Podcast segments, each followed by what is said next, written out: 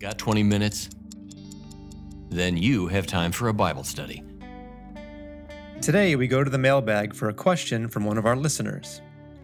He writes While doing our group Bible study, I could not find any satisfied answer on 1 Corinthians 8:11. And through thy knowledge shall the weak brother perish for whom Christ died? What does perish mean here?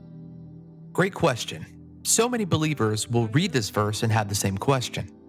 In fact, we've done at least two studies that hinge on the correct understanding of the word perish.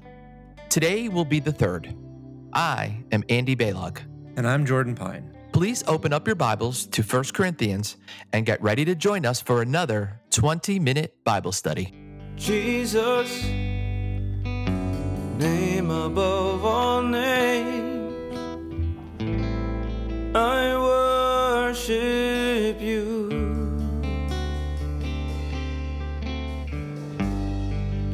Jesus, you're worthy to be praised. I worship you. A particular reading from 1 Corinthians chapter 8, beginning in verse 9. But take heed lest by any means this liberty of yours become a stumbling block to them that are weak. For if any man see thee which hast knowledge, sit at meat in the idol's temple, shall not the conscience of him which is weak be emboldened to eat those things which are offered to idols? And through thy knowledge shall the weak brother perish, for whom Christ died. But when ye sin so against the brethren, and wound their weak conscience, ye sin against Christ. Wherefore, if meat make my brother to offend, I will eat no flesh, while the world standeth, lest I make my brother to offend. Wait, wait, wait, hold on. This is kind of silly. Our listener quoted us the King James, so we asked Steve to read the passage from the King James. I don't know about you, Andy, but I find this version very difficult to follow since it's written in English that was spoken in the 1600s, I think. As Steve mentioned to me, the King James sounds great when reading the poetry of the Old Testament, for instance, the Psalms. But the New Testament was written for the common people in everyday language. These letters, especially, are supposed to sound like someone writing to a friend, not a production of Shakespeare. So let's listen to that again in a translation that's easier for us to follow and, and to understand. A different reading from 1 Corinthians chapter 8, beginning in verse 9. But you must be careful so that your freedom does not cause others with a weaker conscience to stumble. For if others see you, with your superior knowledge, eating in the temple of an idol, won't they be encouraged to violate their conscience by eating food that has been offered to an idol? So, because of your superior knowledge, a weak believer for whom Christ died will be destroyed. And when you sin against other believers by encouraging them to do something they believe is wrong, you are sinning against Christ. So, if what I eat causes another believer to sin, I will never eat meat again as long as I live, for I don't want to cause another believer to stumble. That was two different readings of 1 Corinthians 8 9 through 13. The first, the King James translation. The second, the New Living Translation. May the Lord add His blessing to both readings of His Word. That's better. Okay, with an open mind and an open heart, we seek to take out of the Bible what God has put into it. And that means it's time to go to space. SPACE is just an acronym. It reminds us to identify the speaker, audience, and context of a Bible verse before attempting an explanation. In other words, we always put the SP, A, and C before the E in order to avoid misinterpreting God's word. The speaker here is the Apostle Paul. He was the founder of the church to which he is writing. The audience is the people of the church. And we've studied this church and the problems these people were facing before, haven't we, Jordan?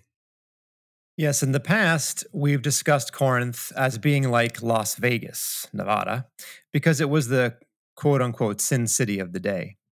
For example, it was known for prostitution. Some 1,000 prostitutes from the Temple of Aphrodite lived and worked in that city. And that carnal lifestyle had a big influence on the church there. Many in the church were converts from Greek paganism, the religion that worshipped Aphrodite. So when they backslid into old practices or were tempted, they tended towards sins of a sexual nature. But there were also other pagan practices that the Corinthians struggled to get past, such as worshiping multiple gods and praying to idols. And this led to the issue of whether members of the church should eat meat that had been sacrificed to idols. Apparently, some were saying it was wrong to eat meat that had been sacrificed to idols because that was like worshiping the idol. Others were saying that view was wrong because those gods were fake, and every Christian knows there's only one God and one Lord, Jesus Christ. Paul addresses this argument by siding with those who said the practice was not wrong, but then he immediately goes one step further and counsels them to think spiritually and not intellectually. While knowledge makes us feel important, Paul writes in verse 1, it is love that strengthens the church. You know, not all believers are mature enough in the faith to understand that the pagan gods don't really exist. Paul continues in verse 7. And to paraphrase him, they're so accustomed to thinking of idols as being real that when they eat food that has been offered to idols, they think of it as the worship of real gods, and their weak consciences are obviously violated. Generally speaking, the immature believer is a new believer, and most still haven't let go of their old ways and customs. So, with this in mind, we should always showcase our love for the brethren and be willing to sometimes make little sacrifices for their sake. Remember, the last thing we want to do is to push them away from the faith in any way. And that brings us to verse 9 in our scripture reading for today. So let's go ahead and break down this Bible passage. Our guest reader today is Alia.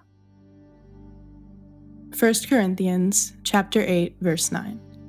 But you must be careful so that your freedom does not cause others with a weaker conscience to stumble. In contrast to his earlier statement that love strengthens the church, Paul reveals what can weaken the church thoughtless actions that are permissible, but may cause a weaker brother to stumble. Now, since eating meat sacrificed to idols seems like an odd reason for backsliding to us today, we should try to think of some modern challenges that new and weaker believers might face. For it to be a good analogy, it should be something strong, mature believers can do without sinning, but that might tempt weaker believers into old behaviors that do result in sin. Any ideas, Andy? Yes, Jordan. Actually, here's a strange one, but maybe one that will hit home for many. You know, I remember a few years ago, our church had this workers' meeting, right? And Halloween was approaching, and we discussed whether or not our families and children should participate in any way. Now, me personally, when I was younger, I loved Halloween. But when I had my own kids and matured spiritually, I started to wish it actually never existed. I'm sure you guys could understand. But as workers at that time, we were all strongly rooted in God's word. And we took the same position Paul did here regarding eating meat sacrificed to idols. Overall, we felt Halloween wasn't an issue for us since our families knew right from wrong and that spiritually it wouldn't affect us. But for the sake of the new believers and the newer church members to not offend them, we all agreed to start a new tradition on October 31st to take the place of Halloween. So all of us workers chipped in a little money and we rented out a small VFW hall and we put together what we called a hallelujah party in place of a Halloween party. And it was great. I mean, that night we had worship music playing, we prayed together, we had different kinds of food and candy, of course, for the kids, and we had loving fellowship instead. And you know, it turned out to be a great time. Everyone enjoyed themselves and no one felt spiritually grieved. So, Jordan, my point my point is, as Christians, yes, we can enjoy the many blessings of our freedoms and God's grace as long as it doesn't offend our fellow brothers and sisters and then cause them to fall into their old ways. 1 Corinthians chapter 8 verse 10. For if others see you with your superior knowledge eating in the temple of an idol, won't they be encouraged to violate their conscience by eating food that has been offered to an idol? Yeah, this phrase violate their conscience is very interesting to me. It suggests that there are some sins that are a matter of the mind. My mom told me a story about what it was like when she became a Christian in the 1960s. And this is sort of a variation of the story that you were telling. You know, it was the counterculture era, so there were many sins in the world to tempt new believers. You know, there was free love and drug culture and all that stuff. My mom said the big one for her circle was actually rock and roll. And we're talking about classic rock that seems very tame by today's standards, you know, the Beatles, the Rolling Stones. She said some believers were adamant that Christians should not be listening to that kind of music. You know, and she and her friends, they kind of disagreed. They felt Christians could enjoy the music without necessarily endorsing the message of the music, which was sex, drugs, and rock and roll. But for others in her group, listening to that music was sinful and would, quote, violate their conscience and be a stumbling block to their faith, to use Paul's language here in Corinthians. So I think that's exactly the sort of situation that Paul's talking about here. 100% Jordan. You know, whether it's dressing up your kids as a Star Wars character for Halloween, or listening to rock and roll, or in Paul's case, eating meat sacrificed to idols. Though it might not affect the mature believer in any way, it might affect the new Christian or the weaker believer not strongly rooted in the Bible. Even if we are mature Christians, the last thing we want to be is a stumbling block to those we are trying to set an example for. Jesus taught his disciples in Luke 17, 2, saying, It would be better for him if a millstone were hung around his neck and he were thrown into the sea than that he would cause one of these little ones to stumble. Yeah, so that verse usually is applied to uh, children. Speaking of children, and literally that's what was happening there. But it's interesting because you you went right to the the metaphorical uh, comparison, which you know Jesus is saying something deeper talking about those who are new or very innocent in the in their faith. Exactly. 1 Corinthians chapter 8 verse 11. So because of your superior knowledge, a weak believer for whom Christ died will be destroyed. So this is the key verse that our listener sent, the one that sounds like this in the King James. And through thy knowledge shall the weaker brother perish for whom Christ died. Notice the word rendered perish here is translated destroyed in the New Living Translation and other translations like the NIV. The NASB, our favorite version for careful wording, translates the word ruined. So we have a word that in the original Greek, and it's uh, Strong's G622 for those of you who want to look it up, apollumi, that Bible translators have rendered to perish, destroy, or ruin. Now let's reason together. Can this word mean eternal destruction and hell? Let's run it down in other places in the Bible and see if that makes sense. We can start by looking into another apostle, the Apostle Peter. Andy, please do me a favor and read 2 Peter 3 8 to 9. Sure, I'll read in the NASB translation. And it says, But do not let this one fact escape your notice, beloved, that with the Lord, one day is like a thousand years, and a thousand years like one day. The Lord is not slow about his promise, as some count slowness, but is patient toward you, not wishing for any to perish but for all to come to repentance. And again, at 2 Peter 3 8 through 9. Now, the keywords here are beloved and toward you, which indicate the audience. Peter is writing to save people. And of course, there's that word perish, which is the same word we find in 1 Corinthians. Right. So we immediately face a problem if we make perish, you know, eternal destruction in hell. You know, Peter appears to be saying then, if that were true, that the beloved to whom he is writing can go to hell. Now, many people would say, yeah, that's right. See, you can lose your salvation. But hold on, let's keep going. Andy, let's go back to 1 Corinthians to the first chapter this time and to verse 18. Sure. Here's the NASB version again. And it states, For the word of the cross is foolishness to those who are perishing, but to us who are being saved, it is the power of God and that's 1 Corinthians 1:18. And the key phrase here is those who are perishing and us who are being saved. Notice both phrases indicate continuous, ongoing action that is not yet completed. And of course, we see our keyword perishing is here again. Right. So now the problem gets worse. I thought we were saved when we believed in Jesus, but Paul seems to suggest that we are only in the process of being saved. And that suggests that perhaps we can even, I don't know, slip backward and fall into the category of those who are perishing. Yeah, but if that's true, then the verses we're studying are even more troubling.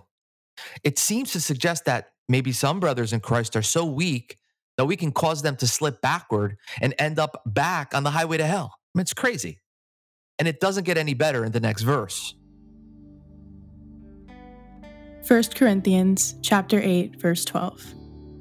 And when you sin against other believers by encouraging them to do something they believe is wrong, you are sinning against Christ. The word sinning against Christ does not sound like anything we would ever want to do. It sounds like a very serious sin. So, is Paul saying that not only could our actions cause a brother or sister to return to the highway to hell? I mean, it could maybe even put us on the highway to hell. Yeah, we've dug a pretty deep hole here, Andy. But hang on a minute. Isn't the most famous statement of Jesus that, quote, everyone who believes in him will not perish, but have eternal life? That's John 3:16. And yes, that's the same word we are talking about today. And didn't he also say, quote, I give them eternal life and they will never perish and no one will snatch them out of my hand? John 10, 28. And again, that's the same word. Something must be going on here where this word perish doesn't mean going to hell in these contexts. That is absolutely right. Something important is going on. It's something that God needs believers to understand if we are to correctly discern his word. Knowing the difference between the milk and the meat, that's the key here. And if this is the first time you've ever even heard of what I'm about to share, don't feel bad at all. Jordan and I have been there ourselves. Jordan, what does the Bible say about not knowing the meat of the word? The writer of Hebrews touches on this in chapter 5, verses 12 to 14, which say, For though by this time you ought to be teachers, you have need again for someone to teach you the elementary principles of the oracles of God. And you have come to need milk and not solid food, or meat in some translations. For everyone who partakes only of milk is not accustomed to the word of righteousness, for he is an infant. But solid food, or meat again, is for the mature who, because of practice, have their senses trained to discern good and evil. Right. So there you have it. This is biblical, it's pure and it's simple. Christians studying the word need to understand the difference between the milk and the meat. That includes knowing the differences between the spirit, the soul, and the body, and how each are saved. And by the way, we have plenty of past lessons archived on our website detailing much more about this subject. You can just visit 20mbs.org to listen to them. But back to our lesson, we know that according to Scripture, man is a trichotomy. In other words, we were created by God in three parts, made in his image. Remember, God is a trinity, so it makes sense that we're also a trinity. Exactly. And yes, when Adam sinned in the Garden of Eden, all three parts fell and died. And when the second Adam, Jesus Christ, came to fix what the first Adam destroyed, he redeemed all three parts of our trichotomy. The moment we accept Jesus as Savior, our spirit is saved. And remember, that's past tense. As we daily repent from our sins and walk the straight and narrow paths in our lives, our souls are being saved. And that's in the present tense. And one day in the future, when the Lord Jesus himself raptures his believers to follow him to his Bema seat, otherwise known as the judgment seat of Christ, our bodies will be resurrected and will be saved. That's in the future tense. Yes, so in quick summary, when studying the scriptures regarding salvation and challenging verses like the ones we're studying today, we must always consider the context of it. You have to ask yourself as a Bible student is it speaking of our spirit salvation, our soul salvation, or our bodily salvation? If we do not study and learn these differences, we're going to grossly misinterpret God's perfect word and we're going to cause ourselves and others to believe false doctrines. 1 Corinthians chapter 8 verse 13. So if what I eat causes another believer to sin, I will never eat meat again as long as I live, for I don't want to cause another believer to stumble. Paul's concern of being responsible for causing another believer to stumble is not what most people think it means. It was absolutely not about him worrying that believers could lose their salvation and one day end up in the lake of fire, which was designed one day for Satan. Yeah, the key here is understanding the differences between the gift versus the prize. And here are some examples of how those two contrast. Romans 11:29 tells us the gifts and the calling of God are irrevocable. Our spirit salvation or calling was predestined by God and it cost us nothing. It is a free gift that he will never revoke, irrevocable, or take away. Yeah, Jordan. And in Philippians chapter 3, verses 13 to 14, Paul writes to his fellow believers who are spiritually saved already. And he says this Brethren, I do not regard myself as having laid hold of it yet. But one thing I do, forgetting what lies behind and reaching forward to what lies ahead. I press on toward the goal for the prize of the upward call of God in Christ Jesus. So here we see God is teaching us about the prize, which we Christians have to reach forward for, press on daily for, and spiritually work for.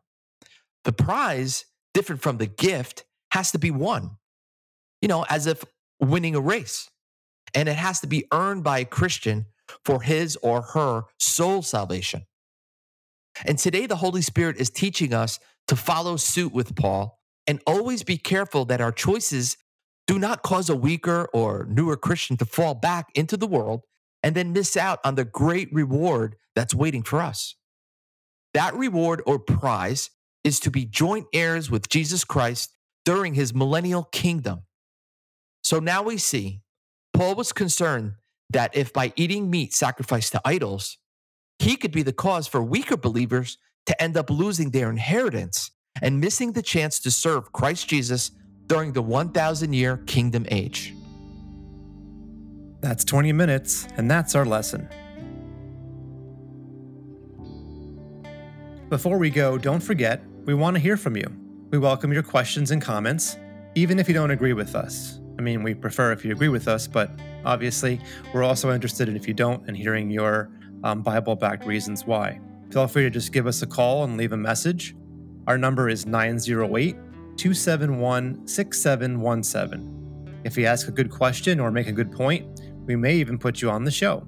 Once again, our number is area code 908 271 6717. You can also find us on Facebook, Instagram, Twitter, TikTok, and YouTube. Or you could visit our website at 20mbs.org. That's the number 20, followed by the letters mbs.org. Do you want to listen to this Bible study again? It's easy. Just go to 20mbs.org. That's the number 20, followed by the letters mbs.org.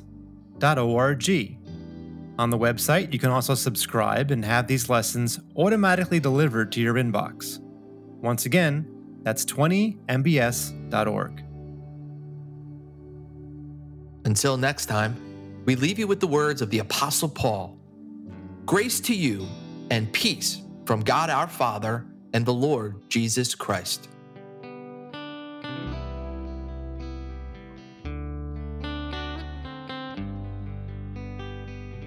Thanks for joining us for another 20 minute Bible study. Special thanks to the family of Pastor Gary T. Whipple. Our music was recorded by the Abundant Life Worship Center. Our sound editor is J.P. Eli. I'm Steve Zioli, and until next time, may the Word of Christ dwell in you richly.